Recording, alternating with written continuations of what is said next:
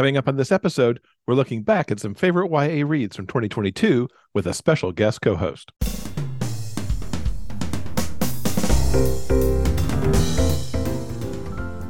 Welcome to episode 408 of the Big Gay Fiction Podcast, the show for avid readers and passionate fans of queer romance fiction. I'm Jeff, and for the very first time ever, Will's taken the week off. And I am joined by someone who is so perfect to talk about queer YA with, author Julian Winters. Julian, welcome. It is so awesome to have you here. Thank you so much. It is unbelievably awesome for me to be here. I, I cannot believe I'm getting to do this. I can't believe I'm getting to do something more than just like a quick segment of.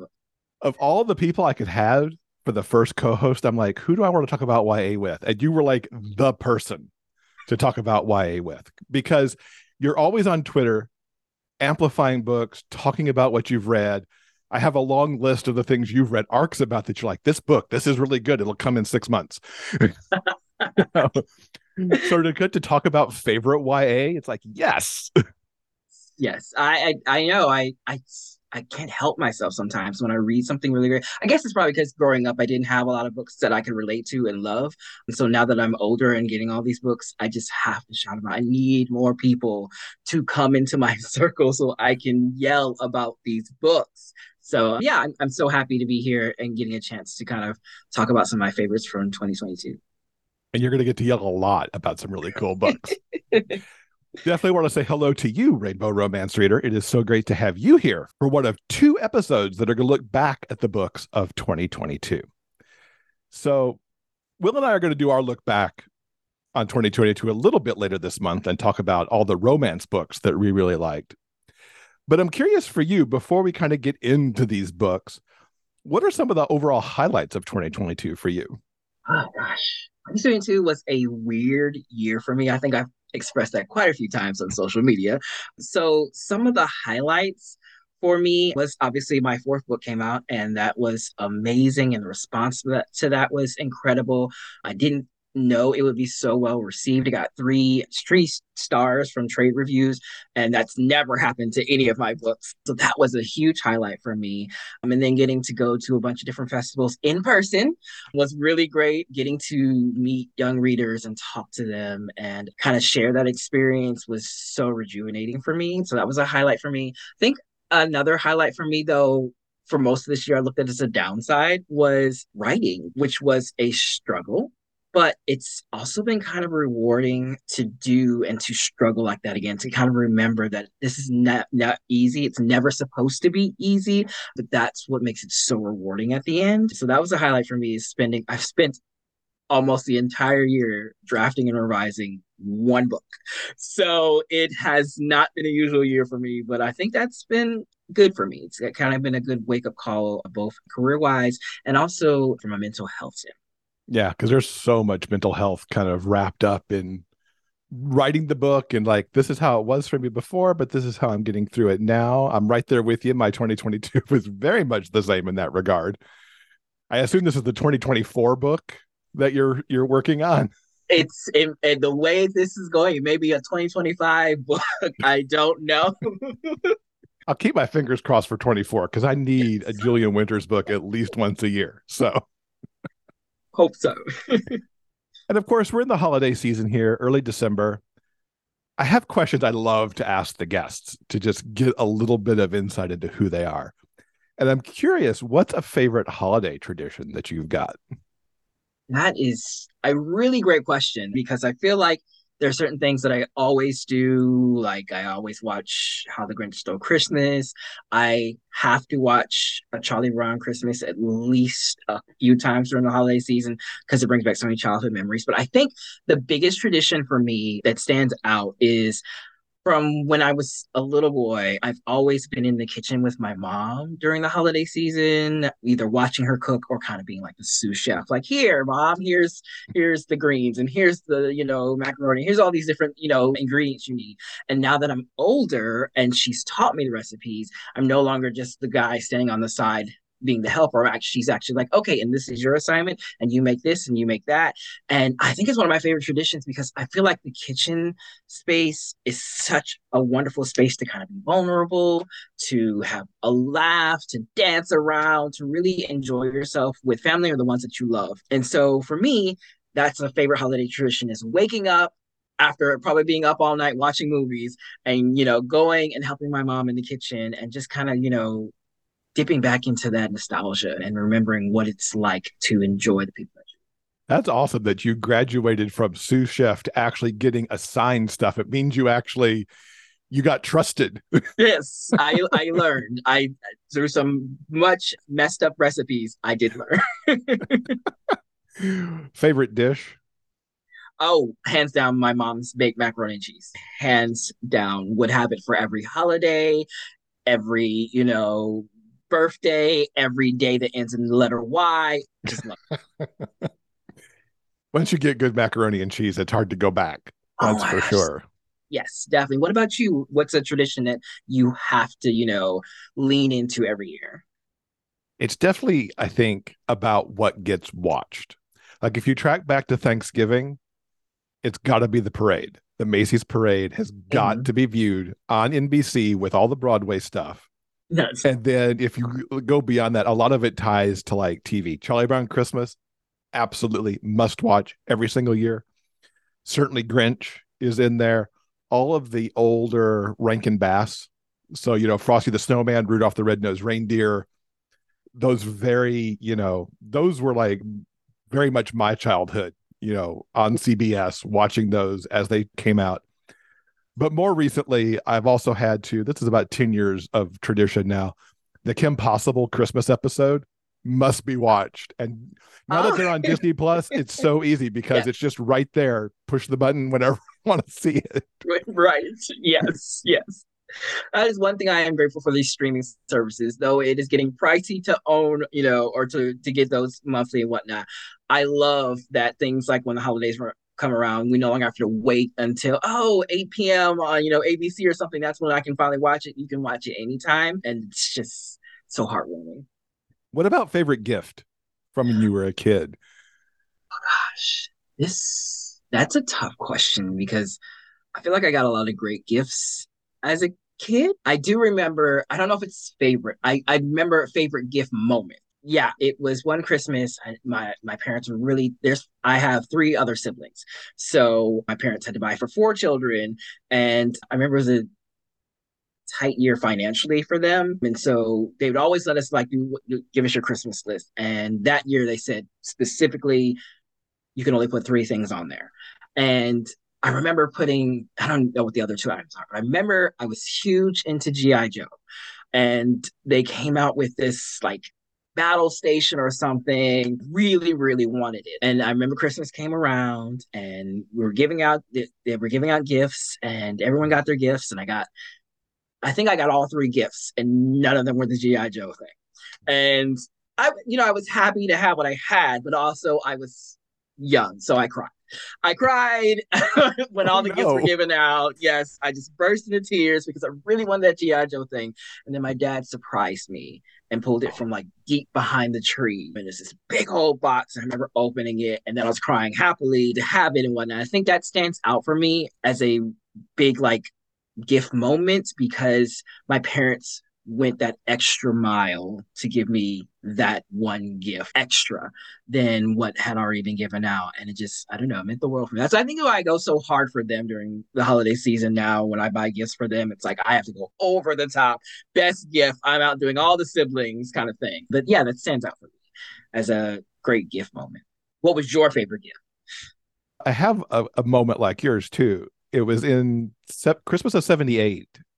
My mom and I moved from Michigan to Alabama mm. To get to make me a little bit healthier because I was having a real hard time in the cold with asthma and whatnot. And you know, money was tight. She just she started a new job. Christmas was like six months after you know we moved. Still getting into friends and new schools and all this stuff, and I knew that money was tight and you know things were like and, and christmas was very utilitarian It's like some school supplies. I remember getting a bulletin board and some other, you know, utilitarian things. And I was okay with that. It's like I knew that was the deal. Mm-hmm. And we were living in an apartment and the balcony had a storage closet on it. And that's like where the tools were. She's like, So, you know, go out, get the hammer, get the nails, we'll hang up the bulletin board. I'm like, okay, how'd I go? And to that point, the curtains had been still closed in the morning. She had hung from like the rafters a giant stocking. The stocking was bigger than I was as like an 11 year old. it was jammed. I had to crawl inside of it to get to the oh stuff that was in the foot. And she just, you know, in a season where it meant more because I knew, you know, we'd moved and all this stuff had gone down. It was a big year, you know, even at that age, it was like, oh my God, I still have that stocking somewhere. Oh my gosh, uh, really? Yeah. You can't just throw out a six foot stocking. I mean, this is we had good parents. yes, we did. Yes, we did. so we've got a lot of books to talk about. Yeah. We've each picked five of our favorites. And the order that we're going to give these out to everybody is in order of author's last name. So we haven't really ranked this as like, this is my number one favorite and this is my last, because that's impossible. And I don't know about you. I randomly set five for the talk we're having but I could have picked 10 really easily. Yeah, this year was an incredible year for queer YA fiction. So I struggled so hard to narrow it down to five. And even these five, like you said, it could change any day of the week. It's not necessarily like the like the end all list for us, but I think we have a pretty good list. I'm curious your perspective, and we won't go off on this too long, but do you see like with all the book bans and everything, do you think the the queer YA is going to get end up pulled back in some way, or is it going to keep hopefully getting put out there as the blueprint to the better world? I don't see it being pulled back necessarily in publishing acquiring queer YA fiction or queer books in general. I don't see that happening. I do worry sometimes about the exposure that they'll get and the bookshelf space and not necessarily will like booksellers and librarians and whatnot try to stock it, but will there be such a fight that they're not able to mm-hmm. stock it? But I don't, I don't see publishing slowing down from acquiring it. I, I, I know that they see the need for it. I know that they see the urgency, and I also know that they, you know, readers are loud. They are not quiet sitting in a corner. They're very loud about what they want. And I think that, I mean, publishing runs off of what readers going to buy. So they have to, you know, honor that. So I don't see publishing slowing down on that. It's a matter of will it be as widely seen as it has been over mm-hmm. most recent years? Fingers crossed. Yes. That the discoverability is is so important.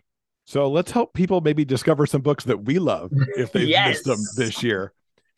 I'll let you kick it off. What's your first oh, book? Oh, gosh. Okay, so my first book, it was hard to pick. I I picked This Wicked Fate by Kalynn Bayron, and it was hard to pick it only because it's the second book in a duology, and I was like, oh gosh, I don't want you to just jump headfirst into the second book, but I do hope that it makes you want to read the first book if you haven't already picked it up or pick up both at the same time. I, I love it so much.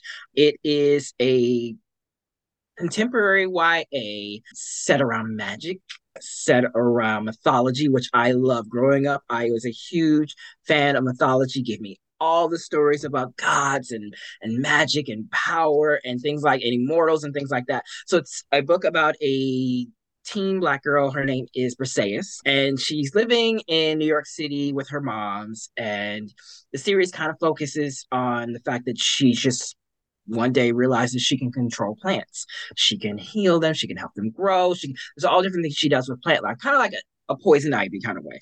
And they she mysteriously gets handed this land in upstate New York from a deceased aunt she's never met in her entire life. And they move to this very small town where weird, spooky things are happening. And she's not really sure why. And the house is old, but it has an apothecary and there's so many different things to it that she's just trying to grasp and understand while also trying to conceal the fact that she can control plant life. She, you know, her, her moms are very cautious that she, they don't want her to expose that to the world and then have all these people interested in their lives while Briseis is still trying to discover who she is and where she comes from.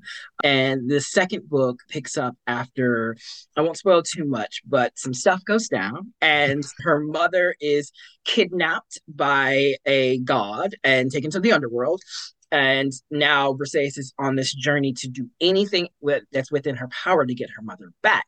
And it's just such an amazing book about sisterhood and family and mythology and growing into the person that you want to become. It also has this wonderful romance between Briseis and another character ooh, named Marie that I absolutely love because they have a little bit of like this kind of like grumpy sunshine kind of thing going on. It's kind of like a push and pull a little bit, but they are both super protective of each other, which oh my gosh, I love so much in a romance is to see like you're you're still discovering all these things about this person, but they will go to like the end of the world for you. Um, so that's great. But it's I, I think what's so wonderful about it is Kalynn writes such beautiful lyrical stories that you're immediately drawn into the world without feeling like you've like you know stepped so far out of like reality but you, like it's almost like you believe these things are truly happening in this moment and she writes such wonderful relatable characters who are funny who are flawed and who kind of go on these adventures that you just like by the end of the book you're like at all costs i have to protect this this one character. Nothing else bad can happen to them. And i think uh, i think that's one of the great things about books is when you feel so attached to characters that they almost feel like a friend. They almost feel like a family member someone it's like you want everything great to happen to them.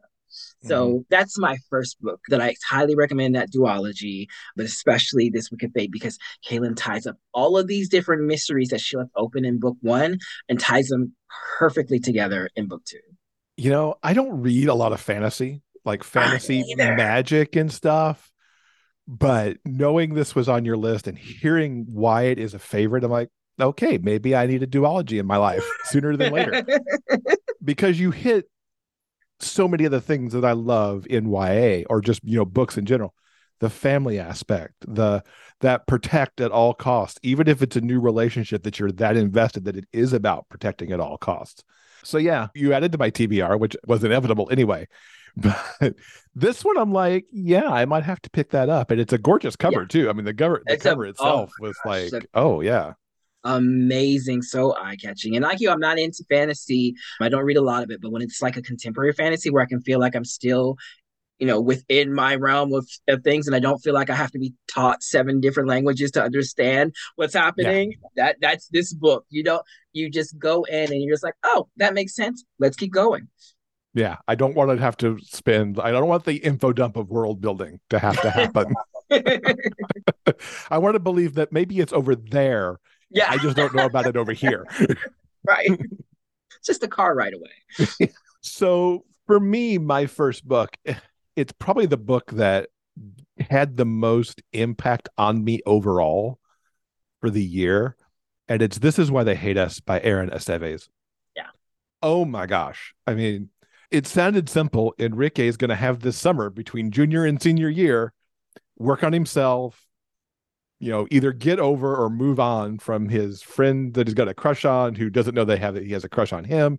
So it's that whole unrequited thing but also to explore his sexuality a little bit and you know figure out about all these guys that he's you know could be interested in maybe connect with them maybe hook up whatever you know and then self-improvement too which i think is amazing for a junior in high school to think about getting in better shape and reading some more books and knowing enough that he's got mental health issues that he needs to work on Aaron did such an amazing job creating Enrique and making me care for him so early in the book. How he deals with that crush, oh, it just hurt my heart so many times. Not to mention some of the crazy stuff that goes down with those other guys. He hooks up with three or four guys through the through the course of it, and some of it's like, eh, and some of it's like you think you're hooking up, and then you end up and sort of commit a crime while you're doing it. So that was really kind of fun. He's just kind of you know figuring out who he is and what he wants, which is, of course, what you're supposed to do as a kid. But it's such a roller coaster between all these other people and his best friends, you know, that and the one, of course, that he's got the crush on, as they're all navigating all their stuff too, eh, which is a whole other thing. So I really loved how all that came together in this really just lovely narrative. And Aaron did such an amazing job with Enrique's self realization of how he felt and how that got conveyed onto the page. Because I think when you're working with that kind of POV, it can be really hard to commentary on yourself without seeming like it's some you know weird thing that's going on. So I loved how he did that. But then there's also how Enrique takes in these books. He talks about, I think it's like th- two, three, four classic bits of queer literature, things like Call Me By Your Name and a couple other books. He breaks them down. He thinks about how those characters relate to him. He, he named the every gay character trope, which I thought was just brilliant. I'd like to sit down with Aaron sometime and talk books just in general. because I think he his brain works interestingly, or he did a bunch of research for this. I don't quite know what. Mm. But the thing that really stuck with me here was that for the people who heard my review a few weeks ago, they heard this a little bit too. There's something about Enrique and his type of anxiety and his type of mental health that just made my teenage self all of a sudden feel so seen. Mm. You know, this is like you know, I'm 54. My teenage years are a zillion years ago now. But reading this stuff and some of the things that Enrique went through, some of the actions that he took was like, hmm, I know exactly what that is.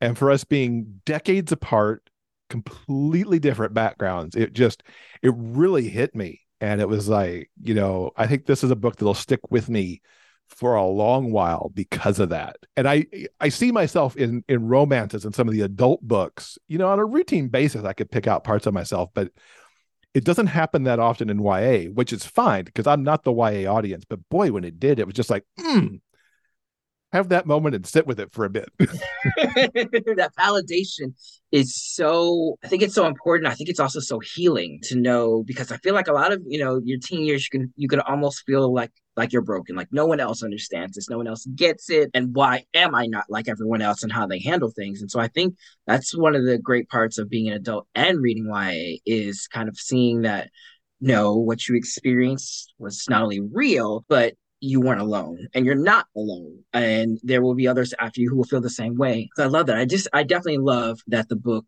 uh, for me i love a good book that is about self-exploration but also self-empowerment and and becoming the person that you are supposed to be or the person that you're almost afraid to be but you know you need to go that way I love books like that. And I also love books that are like multi-layered, where it's like this is not my only focus in life, which it, you know, I, it's not just about him hooking up with guys and you know trying to like get over a crush, but it's also about all these other things that he wants to explore about himself before you know senior year hits, and then all of a sudden it's all about okay, what's your next step in life? Yeah, so good. I, I'm looking forward to what he writes next because if I remember right, I think that was his YA debut. So yeah, yeah, that's his debut. Yeah Uh, the next book is on on trend with the last book, which is books that I don't typically read in YA, but that when I did, I could not get enough of. And that is All That's Left in the World by Erik J. Brown. It's a debut YA book that came out this year. And when I got asked to read it, I was like, me. Are you sure you want me to read this? Because it is a kind of like a post apocalyptic book. It's a contemporary book again, set in a world where this sort of pandemic has happened and unfortunately killed off like a good majority of the human population, which was a little too close to home through what we've been through in the past couple of years. But yeah, it was this, it's this world that's kind of just been devastated by death and loss and not being able to explain any of it. And there are these two boys, Andrew, who it, the opening chapter is just like the wildest thing because it opens with him being trapped in a bear trap his leg has been caught in a bear trap and it's because the world not only has like dwindled in like population, but also in like trust in each other and whatnot. It's kind of like a fight for yourself kind of thing. He's caught in this bear trap and he's found by another boy, Jamie, who kind of takes him in. Both boys have lost their loved ones. They've lost their family. Jamie's actually had to, who he's, it was just him and his mom, and he actually had to watch his mother die from this pathogen that is, you know, kind of spread throughout the world. So he's dealing with that, harboring that, and trying to figure, you know, navigate life alone by, you know, figure that out. And Andrew, who has for most of the book has these, these, secrets that he just will not let out about you know what's happened to him on his journey it's so fascinating to see these boys connect and you know kind of decide okay we're going to venture off into the world together to get to this destination and figure things out and they've decided to i want to say they're in Pennsylvania, it's somewhere up north, Pennsylvania, I think. And they are starting on this trek all the way down to Florida, where they've heard that there is this this plane that's going to take off and take them away to this location where people, you know, are kind of gathering and rebuilding the world. And again, totally not my, you know, a book that I would usually pick up. But while reading it, I could not put it down. The only time I put it down was in the moments that felt so real and so emotional and so visceral that I was like, I have to step away for a second because my emotions are like moving in 17 different directions. And that is like this connection between the boys is so magnetic. It's so magnetic. The chemistry is unbelievable. They're they're funny. They're snarky. They're also disillusioned by what's happened to the world, and they're they're honestly lonely. You know, they've been without people that they know and trust and love for so long that they kind of cling to each other and learn what it means to open up again and to trust people. And I, I love that so much. But there's a lot of adventure happening in there. There's a lot of moments of tension and, you know, oh my gosh, what's going to happen? Because you're entering this world of people who are kind of forming their own groups and forming their own, you know, families and, and whatnot. And these boys are just trying to get to a better place. But on the way, they meet some very untrustworthy people, some people who definitely mean them harm, some people who are building their own kind of like cults and stuff like that. It's this me and you against the world thing that I love so, so much, especially in a YA that kind of explores things like loss and grief and what it means to kind of rebuild your life. Just amazing. And again, while it has its dark moments, it is so ridiculously funny and romantic. And there are so many cute moments where you're just like, oh my God, I forgot that I'm reading about a world that kind of feels like post COVID. So it, it's it, it, that's what I think I, I think right readers will love about it is that there are so many great points where it's just like it takes you out of the despair of the world to remind you that even in our darkest moments there's room for humor there's room for love there's room for affection and there is room to be vulnerable this book has been on my to read list, and I've actually got the arc that. I was never able to pick up because, oh, am I going to read a book about a virus? I don't know. well, at the same time, Stephen King's The Stand is one of my all time favorite books mm. because mm. of the story and everything that's in that epic tome of a book. Yeah. this one is not that as long. Thank goodness. and so hearing you talk about it, I'm like, okay, maybe I can find the moment. So maybe I could get this read in, you know, 2023. Yeah, no, I, I, I definitely think, yeah, it's you. I do think feel like you have to be, you know, in a space that you're comfortable. But that I feel like that's with any book that you pick up when it feels like something that you've experienced in life. It's it's super hard to kind of dive back into those emotions and whatnot because we're, we're as humans we're so good at taking something, locking it away, and pretending we don't see it. And so yeah, I definitely think that's it's a space that you have to be in mentally to read it. But I promise you, you will not regret picking up that book only for the jokes that Erik puts in there are just ridiculous. It's just ridiculous. It's his mind is amazing. I do love a good joke dropped in at appropriate moments. there are so many great ones from dad jokes to oh my gosh, I can't believe you just said that on a book joke. So 2022 has been an amazing year for hockey books. And yeah. I actually have hockey books in my YA list and in my romance list that I'll talk about in a couple of weeks. It was a hockey year, which I loved, of course. Next one up for me is Icebreaker by A.L. Graziadei. And also, apparently, mental health is a little theme in some of my books because two of five have mental health issues at the forefront. This book, it's part romance. You've got an enemies to friends to maybe, probably something more going on between Mickey and Jason. They're both vying for the top position of their school's hockey team.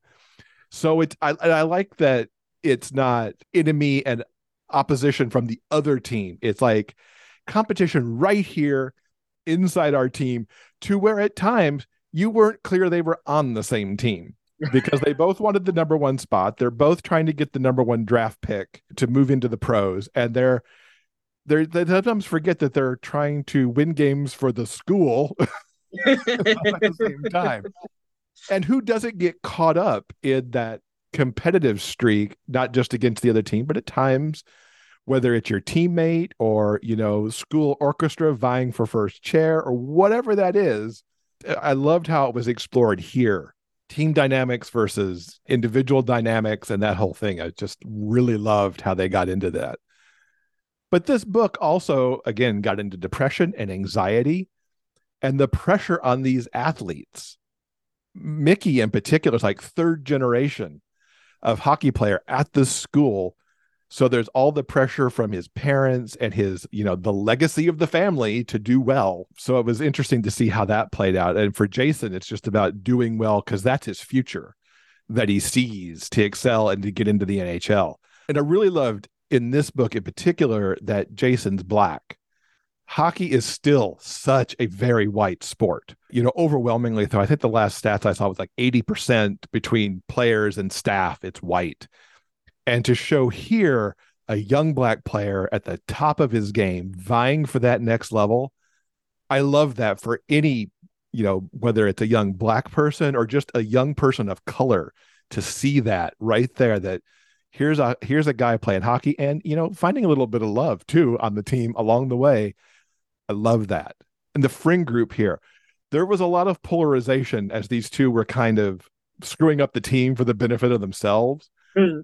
but there were some really good tight friends here. There was somebody that mickey could talk to. I believe it was his roommate who also battled his own depression. And to be able to have those honest conversations that teens don't always know how to have with each other. I thought that was really nice. This just it ticked so many boxes for me between the romance and the hockey and just that depth of character that was brought to the page. I just loved it. And the audiobook too, just there were some moments, the emotional tone that the narrator found was just like, I need to stop for a second and just have a moment to myself because it was so good. Yeah, I whenever I can find a great audiobook to go with a book I love, it just heightens it to a whole nother level. And I appreciate that so much. Narrators, I love you and appreciate you so much because you can make me fall in love with something deeper than I thought I ever could. So I love that. I, like you, my shelves are stuffed with any kind of like team sport with an added romance book. I from the young adult side to the adult side. I love, love books like that. I love a good in team rivals to friends to something more kind of feel. I love that vibe so much because, like you said, when they're on opposite teams, like it's, it's still good and that's still fun, but when you're on the same team, it's like you're constantly in each other's space, in each other's spaces. There's no escaping that. There's no, oh, I'll see this person at the next, you know, rivalry game or something. It's constantly there. And that heightens the tension and the emotion so much. And I love that. But I also love, especially when it comes to sports books, when they focus on mental health, because like you said, that's not something that's not even just from a team perspective, but it's not something discussed at all. Like these athletes are expected to perform at a certain level at all times. It's never with the thought of, you know, how are they going to be at the end of this or how they're going to be during this or the beginning of this. It's all about we need to win, this needs to happen, and that's it. And so when something explores mental health and the pressure of being, like you said, a third generation player, or what impact it has being a black player in a sport that's predominantly white. I think that's super important, especially in YA, to, to show readers that these things exist and they happen, but there is hope and there are great things still ahead for you while dealing with these situations. So that's awesome. I've been meaning to read Icebreakers, so I'm so glad that you had it on your list because it confirms from what I the vibe I got from the cover, which is Julian, you must own this yeah, just go pick it up. You know, I listened to the audiobook and it's like, okay, I just need this on my shelf now. So I went out and bought the hardback because it just it had to be there alongside, you know, best books. So I'm glad I got to give you one that you had not read. yes. I think you have actually a couple more. We'll see. My next one was Gay Club by Simon James Green. I, oh my gosh, that cover is glittery. The cover. Oh, I've never seen is, it in person. That is yeah, oh, amazing. Oh, It is glittery. It is beautiful. It is everything. And it's no surprise I am a huge Simon James Green fan. Ever since Noah Can't Even came out, I have been singing his praises, and every book since then has been great. This took it to like five levels above what he's written before. It is outstanding. It is hilarious, as you would expect from the opening page, I was cracking up. Simon James Green is amazing at voice and he's amazing at telling jokes at the right time.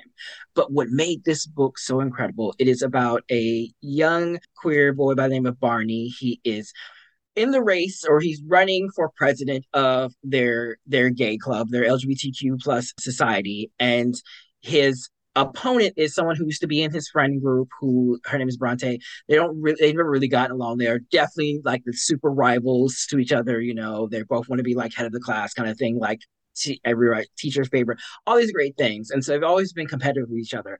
Um, and so they have this like this rivalry going on. It's almost election time. And Barney kind of gets tricked into it, it was just gonna be like a members only vote, but they're they're their queer club, it's like five members deep. And so Bronte tricks him into opening it up to the school, entire school population, and having them vote on who should be president of this club. Things just get just downright nasty after that. It is like the fun political think like a like Reese Witherspoon will be election. Like mm-hmm. think that like it is just downright these two are butting heads competing for this spot as president and it, it's causing kind of like this not only just friction for them, but friction within the friend group that Barney has because now they're so determined to get him president that they go to extreme lengths, including a fake dating storyline, including campaign slogans and just like these wild, the wildest things happening, you know, kind of like slinging mud thing. But the real twist is when another student decides to enter in the race and he is everybody's favorite, like most popular kid in school kind of thing, like the good looking one, but also like everybody knows him to be straight and whatnot. So he's into the race now because he's like, well, gay club, since you say that it's it's something that you're accepting of everyone, should be open to everyone.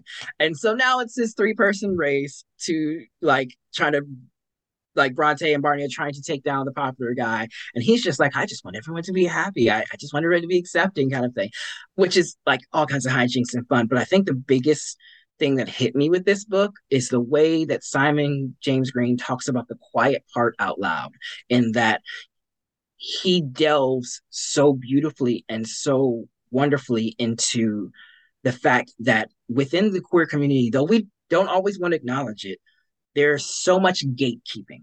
There's so much, are you enough to be a part of this? And that happens where, where Barney, Bronte, and their friends are kind of like, can we let this person into our group, you know? And it's it's so much about them, you know, kind of saying, do you hit these marks? Do you qualify here? It's this checklist, it's these different things that we do as a queer community where we say, you know, okay, you want to be part of this, you know, show, you know, what's your identity? What you know, what kind of things do you like?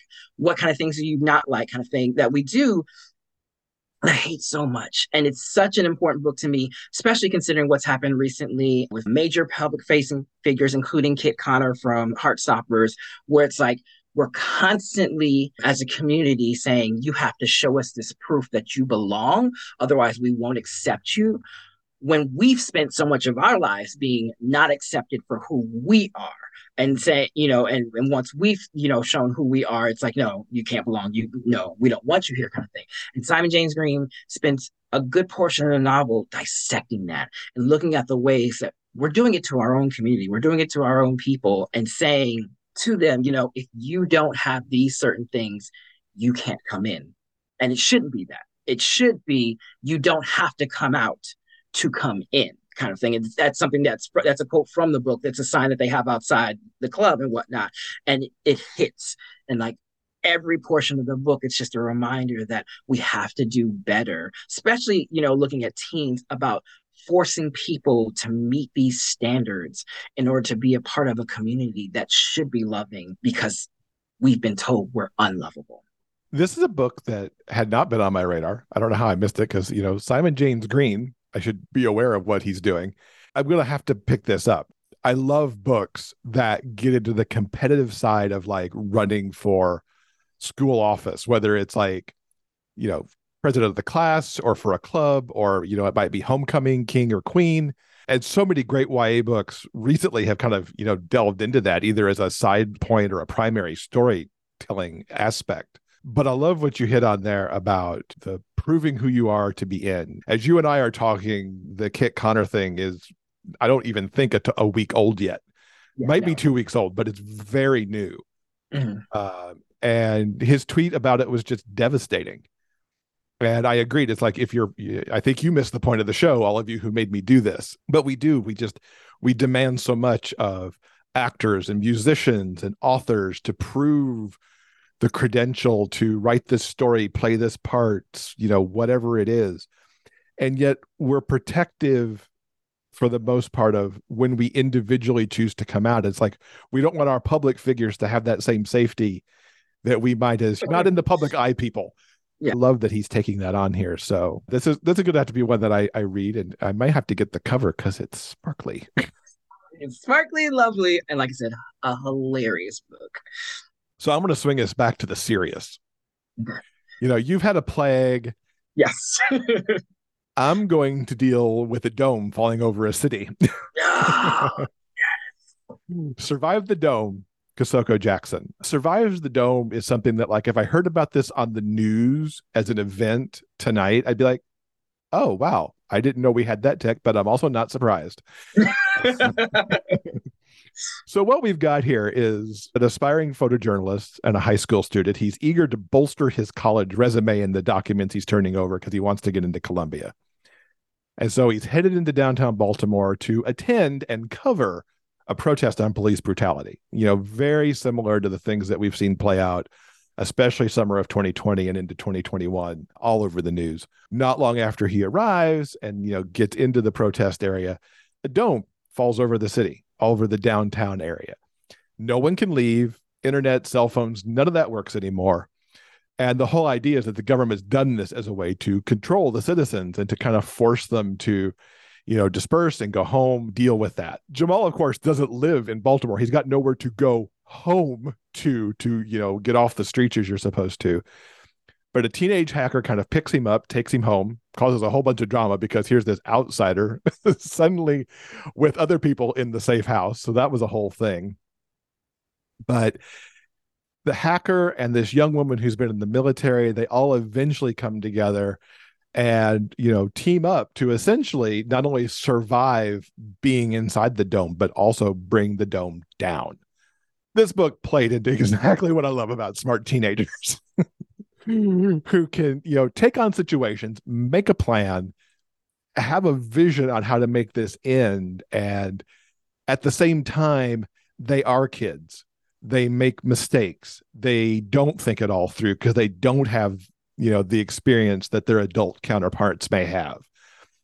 They take moments to be kids because sometimes, you know, just the emotional capacity to deal with everything that's happening around you you know they need that moment to be a kid maybe to want a parent or you know an adult to be like can somebody just come fix this? Because this shouldn't be my problem to deal with. And Kosoko, the way he wrote Jamal so smart and goes through so many emotions especially as he occasionally is separated from the people he's traveling with because either they're executing a plan and they all have to be separated or at times things just don't go to plan and they are separated. He's back to himself. And Kosoko, a lot like Aaron, has those right ways to have the teenagers tell us how they feel without it being weird that it's in, you know, that first person kind of POV at the same time. Jamal, Marco, and Catherine, oh, I just love them so, so much. And I hope I've told Kosoko this. I was like, can we get some sequel, some short story like what they do next. I would be so into that. But yeah, you know, I, and I love how this is just a little bit in the future. You know, it's mm-hmm, just right. You know, it could be tomorrow, could be next month, could be five years down the line, may never happen, but you could see it. You know, you could just lay this over any one of the protests that we've seen and have a dome put over it. And then you've kind of got the story, you know, right there. We've got enough in our heads collectively as a society who may read this book to see all of that and to pick the story up from there. I just I was blown away by it. It's it's the I think the most serious book on my list, but also just did so many great things. I, I just I loved it. One that I have been meaning to pick up because Kosoko's debut YA yesterday blew like so amazing, ripped my heart out, but in the best kind of ways. It's such a great romance in that one. So definitely want to pick up Survive the Dome. But I do love that kind of banding together of like the really smart teens to kind of like like especially in a world where adults so often look down on teens and don't think they're capable of doing anything. I love when they come together and show otherwise. And and but all the while making, like you said, the the youthful mistakes that you're gonna make because you don't have the experience or you don't know all there is to know about a certain thing. I do love that. But I'm all for like teens banding together and overthrowing any kind of governmental situation all the time. Love it. we are there for all those books. all of those books. Give them all to me. Love that so much. My next one is I love this author, first of all, but I also, it is very much in my wheelhouse as someone who spent a lot of time in fan fiction. So this is very much like perfect for me, which is Kiss and Tell by Adib Khorram, which is about boy band, something I know a little bit about. So it is the story of Hunter, who is, is an, he's in a boy band, and kind of think like one Direction kind of like boy band. Like they're huge. They're from Canada though. They're not from they're not from London or not from England. They are from Canada. And so they're huge. They're big. They're everything right now going on this like super big world tour, and Hunter is the out gay member of the group. So he's kind of like this token member in a way that the media like looks at him in this way. Each, each member, like with all boy bands, kind of play their role in a way. And so Hunter is out and they're going on tour and he has recently broken up with his boyfriend who decides in a revenge kind of way to leak their text to the internet, to, to Twitter and whatnot. And let's just say the texts are not, mm, they are rather racy, but also like super, like, you know, it's also super very vulnerable kind of thing that's exposed through the text and whatnot. That's it's a moment that should not have been shared out there in the world. And so Hunter now with this kind of fallout of how the meet not only the media but like the perception of on, the online perception of him is because they've often treated him as oh he's the nice cute gay one and that is like how they look at him. But all of a sudden they realize oh my gosh you know this is what he's had a, like a not just like a boyfriend but they've actually like had sex and different things and whatnot. And so now all of a sudden this perception is skewed from him being this cookie cutter wonderful like cinnamon roll to like, oh no, he's the worst thing ever, just because he's human and he's a teenager and he's exploring who he is. And so now Hunter's label is on a mission to clean up his image because they love a good clean gay.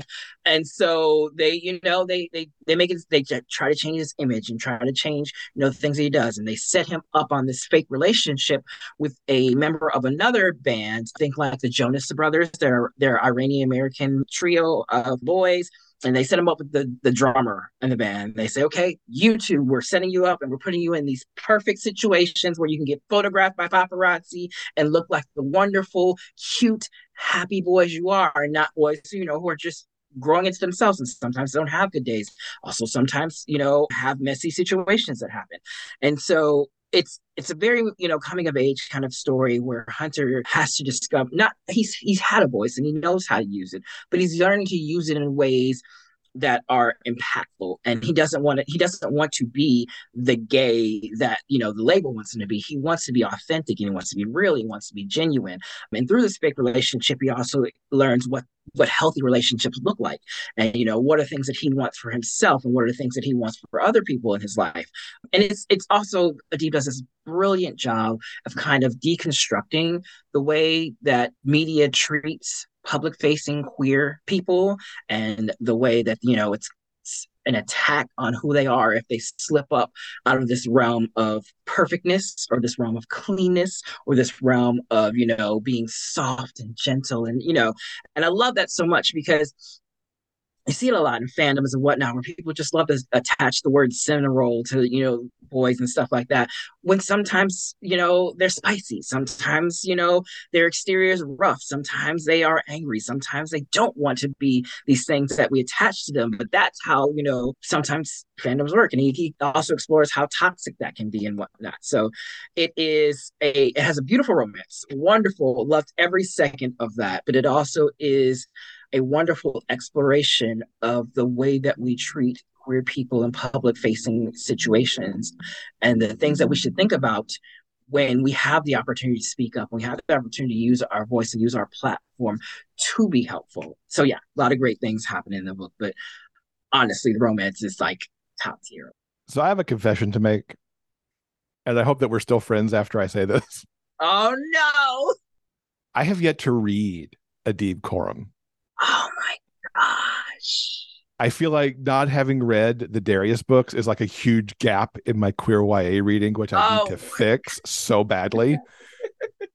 He's still here, folks. He didn't hang up on me, so that's a good sign. I will not. but I yeah, will. I just yes. I, and in all fairness to my queer YA reading, I only just read Aristotle and Dante earlier this year. So oh, I know. I might right? hang up now. I'm a bad YA author and host no. and reviewer. No. But uh, this book sounds amazing and it's been on my radar.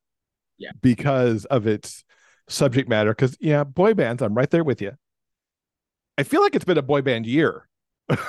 yeah. Yeah. Because, yeah. you know, if this gets out, you know, yes. Sophie Gonzales and Cale Dietrich came out this year. Mm-hmm. Alice Oseman just has I Was Born for This out yeah. very recently. I've read both of those. They're just they were incredible taking on their little points of the boy band. And do you think those work as well as they do because it, it's kind of the team, almost team sport that you've got all these people working together to do their music and so you get that whole dynamic going for it is that part of that what draws to that kind of like collection of people i do i do think you know that music it is like the musical team sport kind of thing and i do i do love that. I do think it is also people kind of love it because you have this this group that's doing like this great thing but you also have these different personalities where you can find yourself or find you know the, the ones that you like and you kind of cling to that and you have your favorites and all that good stuff. But it's also great to see how these different personalities function together and synchronize and make things happen. So i think that plays into it as well. I also think that it plays into the fact that sometimes those situations don't work out. And sometimes you know it can you kind of do see these these lines drawn and whatnot. And i think that's just the reality of like different friend groups and whatnot. You feel that in your friend groups and stuff. You know you feel like sometimes some friends are closer than other friends but you all still work together. So I think that's that can be what draws people to it. But also like, they're fun. Like I, they're just they fun. fun. Like versus with sports where you get really locked into a team and if they lose, like your whole emotional state collapses. With boy bands or with music groups in general, you just you just sing their songs and you have fun and you go to the concert and you go home and you talk about it online. There's no win or lose. I mean, there's also obviously a win, but there's no losing with that kind of thing. Yeah, so maybe that's, that's why point. it's the, the funner version of a team sport. the funner version of a team sport. I like that. so my next one is from the summer, Small Town Pride by Phil Stamper. Yes, Phil. Um, it's a little younger than YA because it was designed as a middle grade book. But the resonance in here, especially these days, is so strong. Jake's an eighth grader. He came out to his parents, who went way overboard and decided to plant a huge pride flag in their front yard. Now, granted, they already had the giant flagpole that they use, you know, through the year, but up with the giant pride flag on the giant flagpole. And suddenly everybody in town knows exactly what's going on here. So while Jake is happy for the support of his parents, he's not real sure about how everyone else now knows about it. And in this year, like I said, you know, we've seen so many attacks on queer youth and it just continues. This book really tackled it head on. And you know, the the lead time that Phil, you know, had to have written this book more than a year ago. The fact that it dropped this Pride Month when it did, I think was just the perfect moment to put it out into the world. Because Jake's got to deal with the conservatives in town who don't want the flag in his front yard, but also don't want him to throw the town's first Pride celebration at all. They don't want to sweep the whole thing away. That you know that's not happening. These people don't live here, kind of thing. But then there's also this super sweet crush. Oh my gosh, this little crush between Jake and the mayor's son, and of course the mayor is not a friend to this cause at all. Oh, it was such a nice little sweet thing that ran through there, and Jake having to figure out how to deal with Brett, who's also not out, and you know how that presents certain dynamics in their relationship to deal with as well. One of this book's lines, actually, it's a few lines, has really stuck with me since I read it. And it's a piece of Jake's thoughts at some point in the book where he says, Hateful people are everywhere. I know that. But couldn't they just shut up for a minute? Why did they always have to have the last say when it comes to celebrating people who are different than them? It's like I just applauded when I read that in the in the book because it's like, yes, that thing right there. Why must we deal with this? Such a perfect book. I have to imagine it's going to give middle grade young adult readers such a powerful read on how they, as one person, can impact a community, which thankfully, I mean, we've seen play out a few times over the course of this year with individual students and groups of students. Well timed book, well written. I love Jake. I'm sure Jake's going to grow up and have an awesome life. you know, I'd like to see him in a YA book later because I always want the sequel. Yeah! If you, Phil, can we have that maybe? Maybe. I would uh, love. I would love to see more like that. I would love to see more like middle grade, the same author transitioning that character into a YA space like giving us more of the story. That would be so awesome to me fingers crossed we can get that one day but yeah i just i totally love this book and it made my year and kind of made my Pride Month because you know so much was happening around Pride this year that that injection of hope and coming out on the other side in a good spot just made me happy. Phil is Phil is an amazing person and writes incredible stories. But I'm so glad that Phil has a middle grade out there. So glad it is an upper middle grade also because we desperately need books that are closer to like bridging that gap from going from middle grade to YA. Um, desperately need books where there's younger characters in YA, so that you know those those readers can kind of feel and see themselves. I'm loving that before my middle grade shelf was only like a couple of queer books on it. And now it's getting to the point where I'm having to push all the other books off so I can have like a whole shelf to queer YA. And I love that Phil is a part of that. And I love that this story is a part of it too. I will never not stand the books that Phil is writing because I think he's doing a fantastic job. Yeah, I, I, think it's fair to say that he certainly had the year because of Golden Boys too. Yes. Like Will Will took Golden Boys away from me to read and he just loved it. And he doesn't read YA often, but that book mm. worked so much for him. Phil's got his head. And then the, the next one comes out, oh gosh, it's next year, right? I think it's next yeah, year. Yeah, early I, next year is the sequel yes, to that. Yeah. Yes, yes. I love that that that cover with the the different graduation caps on it. Just yes. Yeah, awesome. Yes. All yes. right. It's time for your last one. Oh gosh. Okay. So I'm glad this is my last one because this book was a book that young Julian needed. This is a book that current Julian needed. Uh, this is a book that when I saw the cover, I was like, oh yeah, I can't wait. This is super great. And you know when you get like super excited about a book and then you know it, it, it hits the spot, but you know, you walk away. Okay, this one went above and beyond what I was expecting of it. And it is Kings of Bmore by R. Eric Thomas. And it is, first of all, it is like a modern day Ferris Bueller's Day Off where two friends are have this bucket list of things that they have to get done in one single day because one of them is moving away. Harrison is very much like the planner and the organizer, and I'm gonna make this happen because his best friend Linus is moving is moving away because his dad got a job in a different city, and so they're gonna be apart, and they haven't been apart since I want to say it was like middle school or something like that, where they, their friendship first developed online and whatnot, and then they become friends in real life. So Harrison plans this fantastic day. We're gonna do the, like these out of the world Ferris Bueller things. They're going to visit like this great historic museum, Black Historic Museum. They're going to go to their first Pride together. They're going to ride in a convertible somehow, some way, even though they both don't have any license and can't drive. So this is like these wonderful moments that happen throughout it that just really touch my heart so much. They're both queer Black boys living in Baltimore, and what I love about this book, I love a good romance. I I like stand all day long for romances. Give it to me in any way, shape, or form. This book is so much about the platonic relationship between these two queer black boys, which is what I needed. I needed to because a lot of growing up and even now it's it's so much where you don't see that in people of color spaces where you have this tight knit group of people who all, you know, have the same ethnicity and have grown up in the same kind of places. And with this book, it is so much about their friendship and it is about the ways that they genuinely love each other. Like, I want to do anything for you. I'm going to make the sacrifice. Linus's father has this app on his phone where he tracks him and everywhere he goes. He's like, do not lie to me. Make sure you're in this one spot. And it's so wonderful the lengths that Harrison goes through to make sure that Linus's phone travels around to these different spots that his father thinks he's going to be in while they're off doing something else.